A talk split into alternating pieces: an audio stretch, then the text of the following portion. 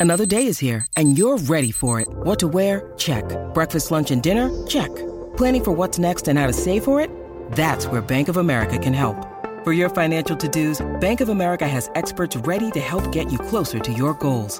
Get started at one of our local financial centers or 24-7 in our mobile banking app. Find a location near you at bankofamerica.com slash talk to us. What would you like the power to do? Mobile banking requires downloading the app and is only available for select devices. Message and data rates may apply. Bank of America and a member FDIC.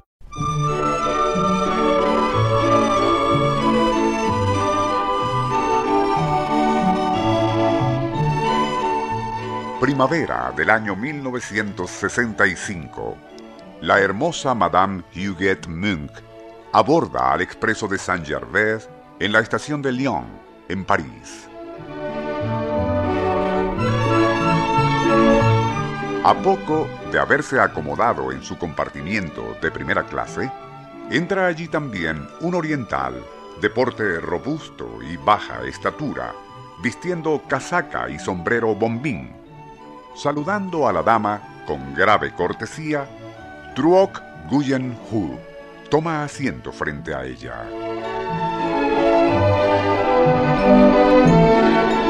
A la media hora más o menos de haberse iniciado la jornada, el vietnamita saca de su maletín una primorosa caja de bombones y antes de tomar uno, se los ofrece a Madame Huguet. Esta al principio duda, pero a fin de no ofender al oriental, acepta uno. Solo pensaba fingir que lo probaba para después y delicadamente desecharlo. Pero el sabor es tan exquisito que termina disfrutándolo. Al rato, Trog Guyen le ofrece otro de sus deliciosos bombones y Huguette, tentada, lo acepta de buena gana.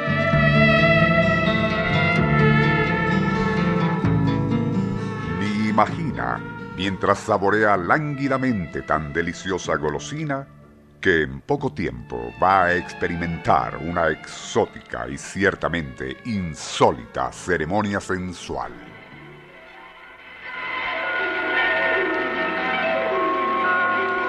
Nuestro insólito universo. Cinco minutos recorriendo nuestro mundo sorprendente.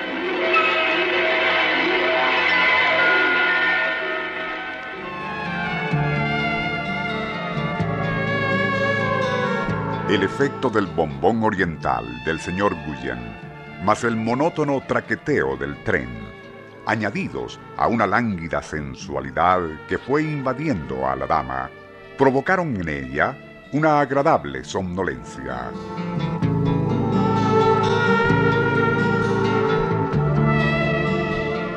Al comprobar que la bella Huguette ya estaba sumida en profundo sueño, el oriental rápido como una pantera, bajó las cortinas del compartimiento y ya a salvo de miradas indiscretas, procedió a quitarse medias y zapatos. Luego se ocupó de desnudar los pies de su bella durmiente.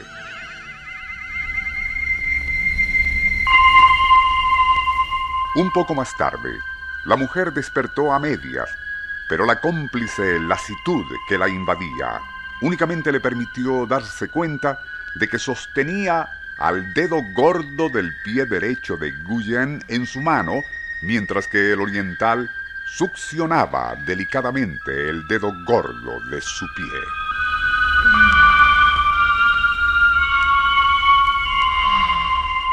Quiso detener aquello, pero era tan grato el sopor que la invadía que se dejó vencer nuevamente por el sueño.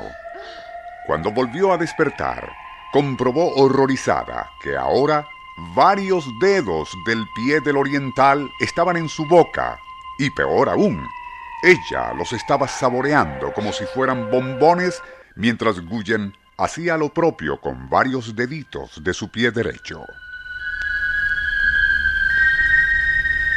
Quería gritar, pero no pudo, ya que el lánguido sopor volvería a vencerla y cuando al fin despertó, ya el vietnamita había desaparecido.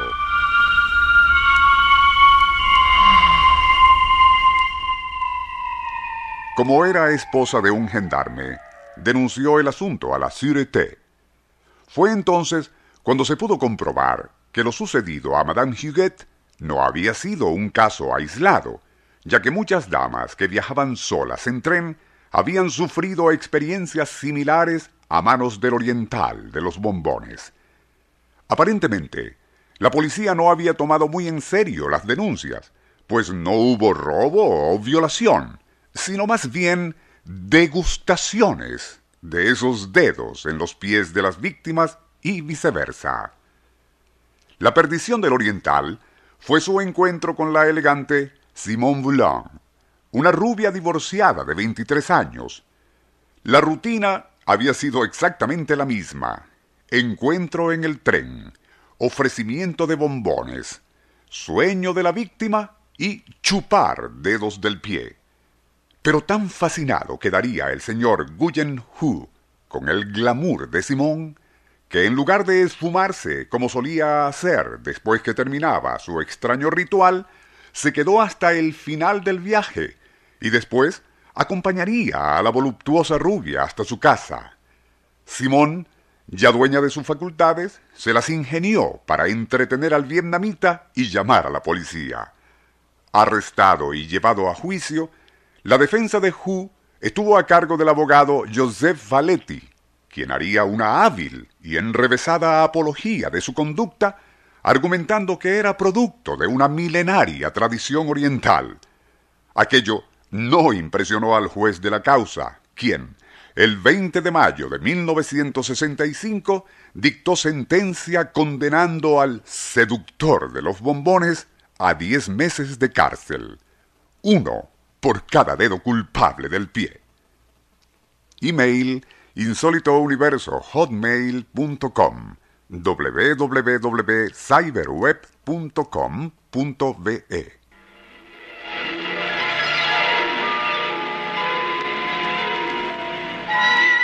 Nuestro insólito universo.